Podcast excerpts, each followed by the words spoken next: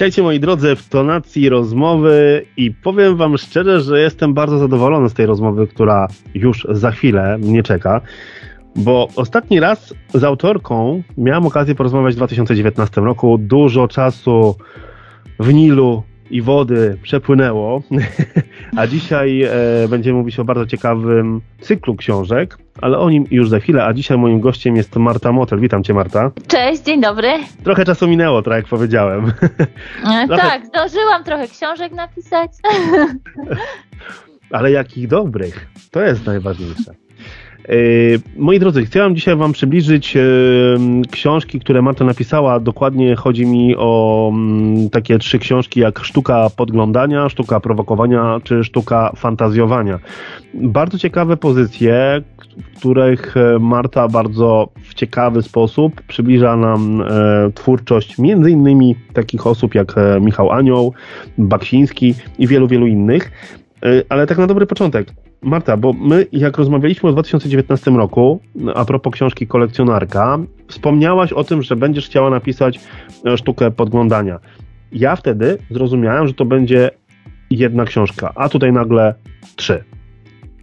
Jak to do tego doszło? Powiedz mi. Jak to się stało w ogóle? Y, generalnie to było tak, że rzeczywiście pierwotny pomysł y, książki y, z esejami o sztuce, dotyczył sztuki podglądania, hmm. czyli książki y, o erotyce w malarstwie i grafice, gdzie omawiam y, słynne dzieła i, i słynnych artystów, którzy je stworzyli. Przybliżam charakter tych dzieł, a także dlaczego wyglądają tak, a nie inaczej, jak na to wpłynął czy to kierunek, w którym tworzył artysta, czy w ogóle jego życie, kogo przedstawił e, na, na danym obrazie, e, hmm? czyje to są matki, żony i kochanki, które tam widnieją. Czasem też artyści przedstawiają samych siebie w miłosnych ujęciach, więc temat ba bardzo, bardzo ciekawy i, i rzeczywiście mm, to była też kontynuacja mojej współpracy z wydawnictwem Lira, które opublikowało y, kolekcjonerkę, y, czyli powieść, y, o której mówiłeś. I to było tak, że po prostu na spotkaniu w wydawnictwie dotyczącym kolekcjonerki, ten działań wokół niej, zostałam zapytana o moje dalsze plany i powiedziałam, że chciałabym napisać książkę o zmysłowości w sztuce. I w mhm. ogóle ten, pomysł wziął się stąd, że po pierwsze w powieściach podejmowałam e, wątki erotyczne, e, a po drugie studiowałam historię sztuki. I właściwie ja wtedy pisząc powieści, e, też równolegle pisałam o sztuce. To były takie krótsze formy, czyli jak artykuły o sztuce, wstępy do katalogów wystaw, analizy dzieł sztuki, które tworzyłam na zlecenie na przykład y, Fundacji Audiodeskrypcja, która upowszechnia sztukę y, online, y, również osobom niewidomym i słabowidzącym. Ja tworzyłam analizy znanych dzieł właśnie na jej witrynę internetową, gdzie upowszechnia sztukę i też pisałam teksty o sztuce na zlecenie Stowarzyszenia De facto. To były takie mini albumy, Y, o sztuce i również na potrzeby osób niewidomych i słabowidzących, z tym, że ja nie tworzyłam audiodeskrypcji dzieł, czyli takich omówień, co znajduje się w dziele, tak, takich dokładnych, żeby osoba y, z dysfunkcją wzroku mogła to sobie wyobrazić, tylko ja pisałam takie analizy z punktu widzenia historyka sztuki. Tylko właśnie tak, żeby były też dostosowane do, do potrzeb tych osób, były takie bardziej obrazowe i, i wymowne. I E, więc ja miałam doświadczenie z pisaniem o sztuce. Moje marzenie o książce o sztuce nie wzięło się, że tak powiem, znikąd. E, I też interesowały mnie takie właśnie różne dwuznaczności w sztuce, takie przewrotne motywy, przekorne tematy, zbuntowani artyści. I, I właśnie na nich w dużej mierze oparła się ta seria. E, ale e, właśnie wróćmy tutaj do, do sztuki podglądania, która była mm, jakby takim może nie eksperymentem, ale takim ryzykiem i z mojej strony, i ze strony wydawnictwa, ponieważ i, i, temat taki może dla niektórych kontrowersyjny mhm. i w ogóle książka z esejami o sztuce, kto to będzie czytał na, na takim masowym rynku bardziej, tak? Bo to e, wydawnictwo Lira jest wydawnictwem komercyjnym, a nie naukowym przecież. E, ale zaryzykowaliśmy. Ryzyko się opłaciło, ponieważ sztuka podglądania szybko została bestsellerem swojej kategorii, czyli w historii sztuki i w sztuce. E, spotkała się z bardzo przychylnym przyjęciem przez y, czytelników, przez dziennikarzy, przez blogosferę. E, I na, na kanwie tych dobrych doświadczeń ze sztuką podglądania obustronnych i, i z mojej strony, i ze strony wydawnictwa, zaczęłam pisać sztukę prowokowania, czyli e, książkę o sensacjach i, i skandalach w świecie sztuki a później kolejną część cyklu, czyli sztukę fantazjowania, najmłodszą dotąd z całej serii, czyli o, o wizjach słynnych artystów, takich wizjach, które się sytuują między piekłem a niebem. E, czyli mhm. właściwie o tym, że powstała seria, zadecydowało to, że, że pierwsza część spotkała się y, z dobrym przyjęciem. No tak, e, przejrzałem sobie też e, w ogóle oceny czytelników odnośnie całej trójki książek i powiem Ci, że one są bardzo, e, bardzo dobre, tym bardziej, że powiedzmy też, że ta książka jest idealnie wydana także na prezent, więc e, tak. twarda oprawa, przepięknie to wszystko jest wydane, ale powiedz mi, dlaczego wybrałaś formę eseju do przedstawienia właśnie tego typu tematów? Dlaczego nie, nie podeszłaś do tego powiedzmy bardziej e, naukowo? Mm, te eseje mają też swoje tutaj naukowe źródła, naukowe podstawy, przypisy i tak dalej, i tak dalej, ale może bardziej tutaj chodzi o formę opowiadania. Ja nie chciałam, żeby to były takie suche informacje, takie, nie mhm. wiem, Wikipedia w książce, w formie książkowej, tylko żeby to była właśnie esej, też stwarza takie dość y, szerokie pole do popisu, jest dość swobodną formą. I chciałam, żeby to była taka wartka opowieść o, o danym dziele, o danym artyście. Jakby tutaj, że to jest zbiór esejów na dany temat, tak, na, na, pod temat klucz powiedzmy, sprawia, że czytelnik nie musi czytać tego od razu od deski do deski. Może sobie wybrać, wędrować mhm. po różnych rozdziałach. Dla niego to też jest taki swobodniejszy odbiór, czy przeczytać po prostu o, swoim, o swoich ulubionych artystach, a może potem wrócić, a może coś sobie powtórzyć yy, i tak dalej, i tak dalej. Więc tutaj panuje taka swoboda, jakby trochę inna niż w przypadku monografii artysty, gdzie wiadomo, że musimy przeczytać od początku do końca, żeby zrozumieć tak cały tutaj mhm. przebieg jego drogi twórczej.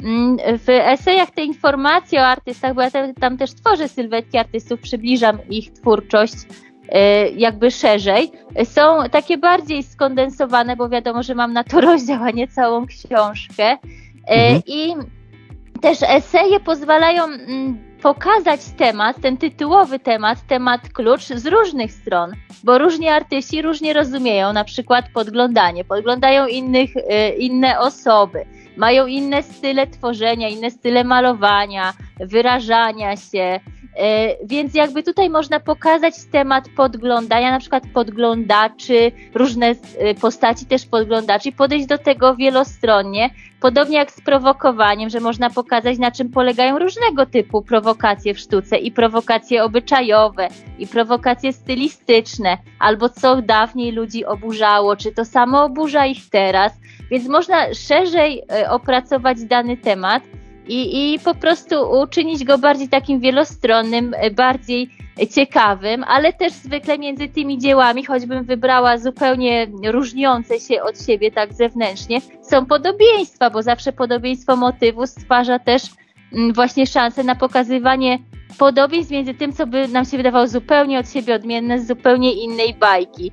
Więc mhm. tutaj to też jest dla mnie ciekawe, właśnie wskazywanie podobieństw i różnic między danymi dziełami i, i snucie takiej właśnie szerszej opowieści o, o, o jakimś motywie, czy właśnie pokazywanie różnego typu y, fantazji, które są i niebiańskie, i piekielne, a jak, jak, na jak różne sposoby można podejść do takich istot z pomiędzy y, piekła a, a nieba właśnie. To powiedz mi, do której strony jest ci bliżej? Piekielnej czy tej anielskiej? Ojej, trudne pytanie. Nie, nie wiem, czy się tak mogę ujawniać. Mm, myślę, że tak. Jeżeli chodzi o y, w ogóle pracę nad tym, to też jakby takie, mm, taka słodycz, mm, można jakby się tak y, przesłodzić czasem, a, a te mhm. istoty takie bardziej demoniczne są czasem ciekawsze, takie bardziej wie, wielowarstwowe, wielostronne. Okazuje się, że też mają coś wspólnego z niebem. Obiecują niebo, ale z wodzą na przykład. Tam się pojawiają postaci kobiet fatalnych, właśnie w sztuce fantazjowania cały ten motyw. E, ale ja to jestem łagodną osobą, no raczej. Chyba bliżej nieba jest mój charakter, mam nadzieję. No myślę, że tak. Marta, powiedz mi, czy ty przez te książki chcesz przełamać pewne tabu? E, myślę, że mm, bardziej chciałam przełamywać tabu przez moje powieści jakby eseje o sztuce mają też taką prze, przewagę, powiedzmy, nad nimi, że ludzie w dziełach sztuki jednak, w dziełach sztuki, mm, tutaj dziełach sztuki plasty, plastycznej, mhm. y, y, pozwalają jednak na więcej, tak? Że, a, bo to na obrazie, wiadomo, artyści, malarze, tak, oni tam rozpustnicy wiadomo, co wymalowali, a jakby kiedy się to pokazuje, być może też w powieściach pewnie, ja to pokaz- opisywałam e, sceny erotyczne pewnie trochę śmielej, bo, bo, e, bo wiadomo, że, że to proza i trochę inaczej. Tutaj sztuce podglądania, mimo że dotyczyła erotyki, to ona została odebrana jako książka y, w ogóle właściwie niekontrowersyjna. Czytali ją bardzo różni ludzie i w różnym wieku, i o różnych tam zapatrywaniach politycznych. Y, więc tutaj zdobyła o wiele szerszą rzeszę czytelników niż moje powieści, które część osób jakby z góry czasem y, odrzucała, a bo tam są jakieś dajmy to dla niektórych mocne sceny seksualne, to ja nie będę tego czytać, tak? A tutaj sztuka podglądania, obrazy e, erotyczne, e, obrazy miłosne i, i było to łatwiej przyswajalne. Właśnie myślę, że z tego względu, że to było ubrane wszystko w szatę sztuki po prostu. E, i też ludzi interesują jakby po, m, takie sekrety sypialni artystów, więc z, z tego m, względu. I, ale rzeczywiście sztuką podglądania też starałam się. E, uważam, że rzadko się w ogóle mm, robi, e, czy to mm, wystawy o, o, właśnie o erotyce w malarstwie i, i chodzi mi tutaj o takich starych mistrzów powiedzmy, nie chodzi mi o to co aktualne, ale na mhm. przykład mhm. czytałam, że jakby muzealnicy wolą tam poukrywać w magazynach erotyczne grafiki Rembrandta, tak? A to jest bardzo ciekawe, w ogóle dowiedzieć się, że on takie tworzył, po pierwsze, i, i jak one wyglądały i czy przedstawiał tam bliskie sobie osoby, czy, czy zmyślone. E, i, a to jest gdzieś tam e, po, po magazynach. Czy w ogóle właśnie chciałam pokazać, że erotyka jest taką równorzędną gałęzią sztuki, ani czymś lepszym, ani czymś gorszym, po prostu w sztuce istnieje, jest bardzo ciekawa, ponieważ y, dane obrazy też pokazują, jak erotykę pojmowali ludzie w danej epoce, czy bardzo różniło się y, od naszego podejścia, ich podejścia, przecież emocje pewnie przeżywali takie same, tak? Więc tutaj to, to było dla mnie e, bardzo interesujące. Mhm. I właśnie pokazanie, że to taka równorzędna gałąź sztuki, równorzędna gałąź życia i, i czemu miałby nie, nie powstać o tym właśnie zbiór esejów. Podobnie tutaj ze sztuką prowokowania, gdzie są znacznie bardziej powiedzmy bezpieczne obrazy, ale też okazuje się, że nawet sąd y, ostateczny Michała Anioła mógł prowokować, tak? I, I, opisuje dlaczego i dlaczego wywołał w ogóle oburzenie, bo, bo, bo, bo ten fresk wywołał oburzenie w swoim czasie. czy dlaczego impresja Wschód Słońca, kiedy została wystawiona, to się spotkała też z takim odbiorem, że to, to nie obraz, to jest jakiś szkic w ogóle i czy właśnie wokół tego odbioru narosła legenda, że było wielkie oburzenie, czy było tak wielkie, czy może jednak nie, a właśnie kolejne lata dobudowały legendę i też o impresjonistach jako takich wielkich buntownikach, tak? Więc y, jakby chcę też przełamać może takie powierzchowne trochę pojmowanie niektórych dzieł i, i że one też mają swoje szufladki, mają swoje łatki, a co się stanie, kiedy tę łatkę jakby zerwiemy i, i co się wtedy pokaże pod podszewką. E, I może też chcę przełamać jeszcze innego rodzaju kwestie, że sztuka jest tylko dla takich, nie wiem, znawców, artystów, niektórzy ludzie mm, tak podchodzą do, do odbierania sztuki z onieśmieleniem. Ja chcę ich trochę ośmielić i pokazać, że tak trochę jak taki mm, przewodnik, że właśnie wy, wytłumaczyć przystępnie, ciekawie, interesująco, wartko, e, jakby po prostu o co chodzi w tym obrazie, co artysta miał na mhm. myśli, jakie tutaj mamy motywy, z jakimi dziełami popkultury to też można powiązać. E, więc te książki takie pełnią e, różne funkcje i przełamują różne rzeczy. O, nie tylko tabu, takie w sensie ścisłym. No tak, e, zanim zaczęliśmy rozmawiać, ja powiedziałem Ci, że tymi książkami trafiasz, wydaje mi się, do takich no nie, nie powiem, że zwykłych Kowalskich, ale do normalnych ludzi, którzy nie interesują się bądź nie są znawcami e, sztuki.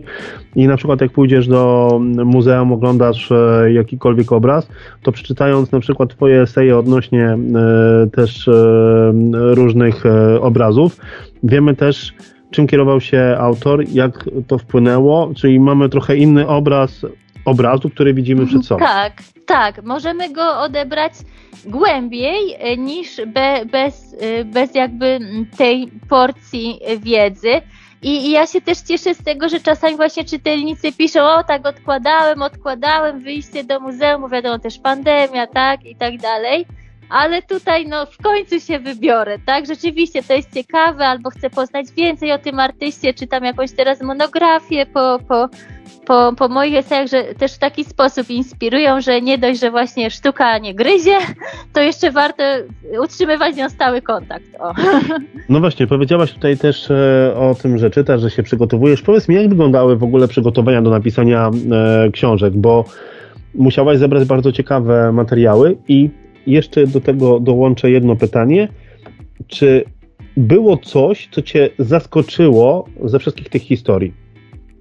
E, to jeżeli chodzi o przygotowanie materiałów, to ja zwykle e, nie robię tak, że najpierw zbieram do całej książki, tylko ja zbieram do kolejnych rozdziałów jakby. E, czyli dajmy na to, zaczynam pracę nad danym rozdziałem, a więc zbieram materiały o artyście, o obrazie i, i książki, artykuły i, i artykuły też e, lubię korzystać z internetu i czasami czytać na przykład, co ludzie e, piszą na blogach o, o dziele, jak je odbierają, albo na Twitterze. W ogóle jakieś czasem dyskusje na Twitterze też jest super wyciągnąć. I, I akurat taką wykorzystałam w sztuce prowokowania w rozdziale o czarnym kwadracie na białym tle Kazimiera, Kazimierza Malewicza. I, I to było bardzo ciekawe, bo właśnie trafiłam na taką dyskusję o abstrakcji, taką trochę typową, że jedni uważali, to w ogóle nie jest sztuka, tak każde dziecko potrafi, a drudzy, ale to jest wielka sztuka, przecież słuchajcie, i tak się sprzeczali. I, i przytaczam te dyskusje. E, i, I właśnie zbieram, zbieram materiał, yy, mam notatki, kopiuję sobie te notatki, potem jakby ro, rozpoczynam taką pracę nad napisaniem rozdziału, kiedy już mam komplet materiałów i po prostu je opracowuję i, i we własnym też korzystam y, tutaj z własnych interpretacji, y, czy, czyli już po prostu y, siadam i, i piszę czerpię z tego, co, co znalazłam i, i, i, co też ja sama sądzę, czy z czym mi się to dzieło kojarzy, z, z jakim utworem literackim albo z jaką piosenką na przykład. E, więc ja tak e, i później znowu wracam do zbierania materiału do, do kolejnego rozdziału. Ja uważam, że to ma taką przewagę, taki typ pracy, że ja po prostu się nie, nie nudzę. Czyli, mhm. że mam e, taką większą zmienność, bo kiedy ja bym pół roku tylko zbierała i zbierała i zbierała, to mogłoby być trochę bardziej takie nużące właśnie, a potem bym pół roku pisała i pisała i pisała. Tak to mam pewną zmienność której e, być może e, potrzebuje. E, więc, więc tak wygląda ten proces. No potem też oczywiście redaguję te, te, te rozdziały. Jak już mam wszystkie, to od nowa zasiadam i, i, i, i redaguję całość. E, ale mówię, dla mnie też właśnie cennymi źródłami są takie źródła nieoczywiste, jak, jak właśnie jakieś internetowe dyskusje. Czasami tam się wyłowi właśnie taką perełkę, jak ta dyskusja, o której wspominałam przy, przy Malewiczu. Tak się zastanawiam, co było dla mnie zaskakujące. E, chyba zaskakująca dla mnie była czasem, mm, bo też piszę o tym, co artyści mieli za uszami, o ich takich y, różnych y, złych czynach po prostu. Mhm. I, I chyba na przykład taki przemoc na, wo, wobec modelek i, i różne y, złe uczynki Pola Gogena. To mnie zaskoczyło, że to aż w takim wymiarze i że o tym się tak mało mówi, o tym, że właściwie no po prostu kiedy wyjechał na Tahiti, pojął za żonę kilkunastoletnią dziewczynkę. Jest to bardzo kontrowersyjne, a bardzo ma mało się o tym y, mówi. E, i, i bardziej się pochyla nad sztuką, a, a nie nad tym też, jak powstawała, w jakich warunkach, jakim kosztem. Chociaż to się teraz zmienia bardzo, ale akurat to, to mnie zaskoczyło. E, też, że Picasso miał naprawdę wiele za uszami i też takiej mm, przemocową dość osobowość, mhm. to to z takich ciemnych, ciemnych stron. Właśnie o to, że sztuka ma też naprawdę ciemne strony, I tutaj się pojawia takie pytanie, bo e, na przykład jedna z wystaw Gogena, tylko nie pamiętam czy w Paryżu, była oprotestowana, żeby nie pokazywać tego w ogóle w takim razie, tak? Ale dla mnie to też nie jest wyjście, bo moim zdaniem czemu te obrazy chować? Po prostu pokażmy cały kontekst, tak? I to, co, jakie znaczenie miały w historii sztuki, jak były kiedyś pojmowane, jak są pojmowane dzisiaj prze, przez nasz filtr.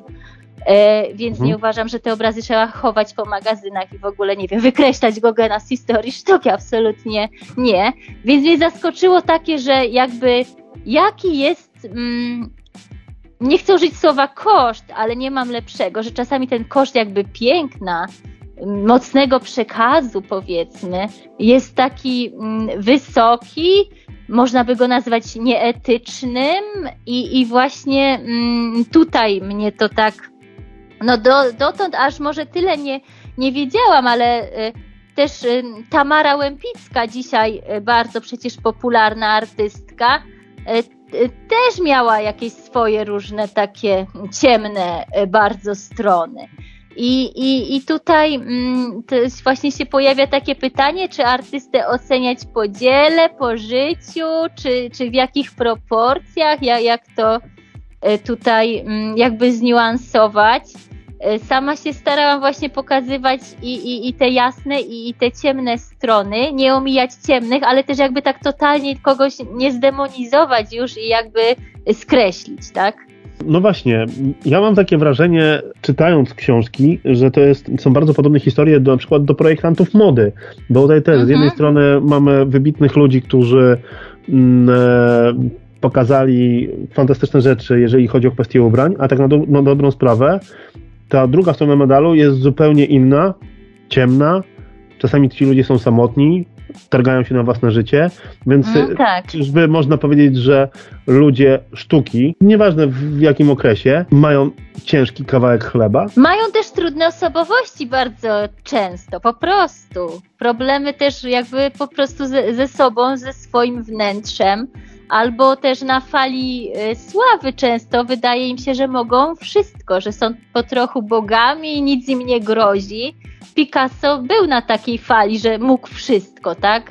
Wydawało mu się, że może wszystko ze wszystkimi ludźmi. W ogóle miał takie powiedzenie, że kobiety są albo jak bogini, albo jak wycieraczki. Tylko tak naprawdę dla niego to były głównie wycieraczkami, tak? I jakby tutaj jest to do, dość takie szokujące i ja myślę, że być może ta trudna osobowość powoduje też po prostu trudności w, w, życiu czasem. Tutaj bym artystów tak nie tłumaczyła, że oni mają ciężkie życie, bo często jakby sami powiedzmy na to pracują, żeby ono takie było, tak? Mhm. Takimi, a nie innymi czynami, decyzjami, ale też może bez przesady z takim demonizowaniem e, e, życia twórczego, ponieważ to akurat wczoraj miałam spotkanie autorskie E, to jest taki cykl spotkań, nazywa się Obiecane Inspiracje. On dzieje się w Łodzi, w Obiecana Cafe.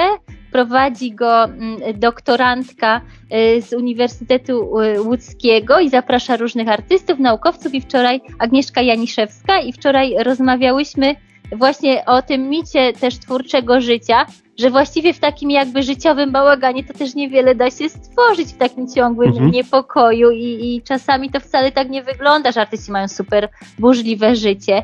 E, ale myślę, że mm, część artyst i myślę, że na pewno istnieje jakiś taki złoty środek i że nie trzeba mieć jakby takiego burzliwego życia, żeby tworzyć a wręcz odwrotnie, że lepiej mieć spokojniejsze, żeby się skoncentrować e, mhm. na tym. E, ale rzeczywiście myślę, że czasem za jakby e, geniusz wy, wymaga pewnej ceny, pe, pewnych zmagań, no, o czym świadczą te życiorysy na, największych artystów. Ale z kolei na przykład Zdzisław Beksiński, tak, dzisiaj y, również bardzo popularny, ceny na aukcjach po prostu w górę coraz bardziej, wystawy liczne i tak dalej. Zresztą zawsze był popularny. E, I on nie prowadził jakiegoś kontrowersyjnego życia, on prowadził wręcz życie będące w takim. Mm, w taki, takim, e, jakby stojące w takiej sprzeczności do, do jego twórczości, czyli po prostu no, człowiek w koszuli, w kratę, taki spokojny okularnik, a tutaj nagle e, jest, e, apokaliptyczne takie wręcz wizje pokazuje. To był też człowiek taki bardzo kochający swoją rodzinę i tutaj akurat Tomek Beksiński, bardziej pasy, których tak hmm? uwielbiał taki klimat dekadencki w wampirzej pelerynie, tak? Bardziej pasuje do obrazów swojego ojca niż, y, jeżeli chodzi o wizerunek, tak? Niż sam malarz, niż sam twórca. E, więc tutaj, no na przykład Beksiński wydaje mi się takim dobrym e, odbiciem od szalonych bardzo życiorysów i pozostawił po sobie o, ogromny dorobek, a, a pracował jakby w, w, harmonii raczej niż w sprzeczności, niż w takim wadzeniu się z, z, innymi ludźmi czy ze swoim wnętrzem, chociaż pewnie ze swoim wnętrzem się pewnie jakoś tam wadził, tak? I mhm. musiał czerpać skądś te, te wszystkie takie niepokoje, które wymalowywał i pomysły. Marta, powiedz mi, co myślisz fascynowało artystów, jeżeli chodzi o kwestię erotyki, e, tego prowokowania w tamtych czasach też. Między innymi i w obecnych, tak? Myślisz, że co jest takim motorem napędowym, że mm, ta erotyka, e, bulwersowanie i było ogólnie mm, pożądane? Ja myślę, że to paradoksalnie jest tak, że ci artyści wcale ci, ci najsłynniejsi wcale nie chcieli bulwersować. Chcieli pokazać pewien odcinek życia, jakby wdrożyć go do sztuki na pełnych prawach, a nie mieli takiego pomysłu, a to teraz oburzymy wszystkich. Może niektórzy tacy bardziej cyniczni mieli, ale jakby tutaj przeglądam sobie właśnie sztukę mm, podglądania i ci artyści, o których piszę, to oni nie działali z takim. Y, jakby rozmysłem, żeby sprowokować. Często też ich prace były w prywatnych kolekcjach, nie były wystawiane na publiczny widok, tak? Więc tutaj ciężko mówić o tym, że oni chcieli jakby tak prowokować w sensie ścisłym akurat. Oni chcieli pokazać pewną część życia, mieli jakby też swoich e, tutaj powiedzmy kolekcjonerów, którzy od nich e, ch chcieli kupić dany obraz i na przykład obraz stworzenie, e, pochodzenie świata e, Gustawa e, Courbet powstał dla prywatnego kolekcjonera. Jest to obraz, który niektórych oburza po, po dziś dzień. Marta, mamy trzy książki e, twojej produkcji. tak. sztukę fantazjowania, sztukę prowokowania, sztukę podglądania. Jeszcze możemy spodziewać się jakiejś sztuki? Czy zatrzymałaś się już na sztuce fantazjowania? Czy e, jak wygląda w ogóle teraz twoja praca twórcza? Czy pracujesz jeszcze nad kolejnymi właśnie częściami? Czy może będzie czekać nas kolejna książka z lekką nutką erotyzmu? z taką nutką perwersji. E, nie, e, pracuję nad kolejną częścią sztuki e, i mm, w tej chwili nie wiem, czy to będzie koniec tego cyklu, bo być może zostawię go i za jakiś czas do niego powrócę. Ale tak zaczęłam właśnie coraz bardziej tęsknić za prozą chciałabym też e, połączyć jakby te, to doświadczenie, które zdobyłam przy pisaniu esejów z doświadczeniem prozatorskim i na przykład napisać jakąś fabularyzowaną biografię może słynnego artysty, zobaczymy.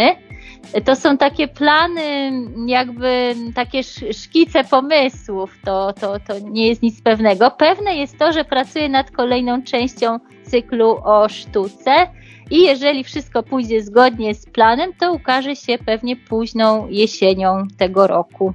O. Zdradzisz rąbka tajemnicy, co znajdziemy w nowej książce, czy to jest tajemnicza tajemnicza? E, no może tak mogę zdradzić. E, na razie myślę, że to będą radosne przedstawienia. O. No to widzicie, moi drodzy, Marta Otaj nas zaskoczy już na jesieni tego roku.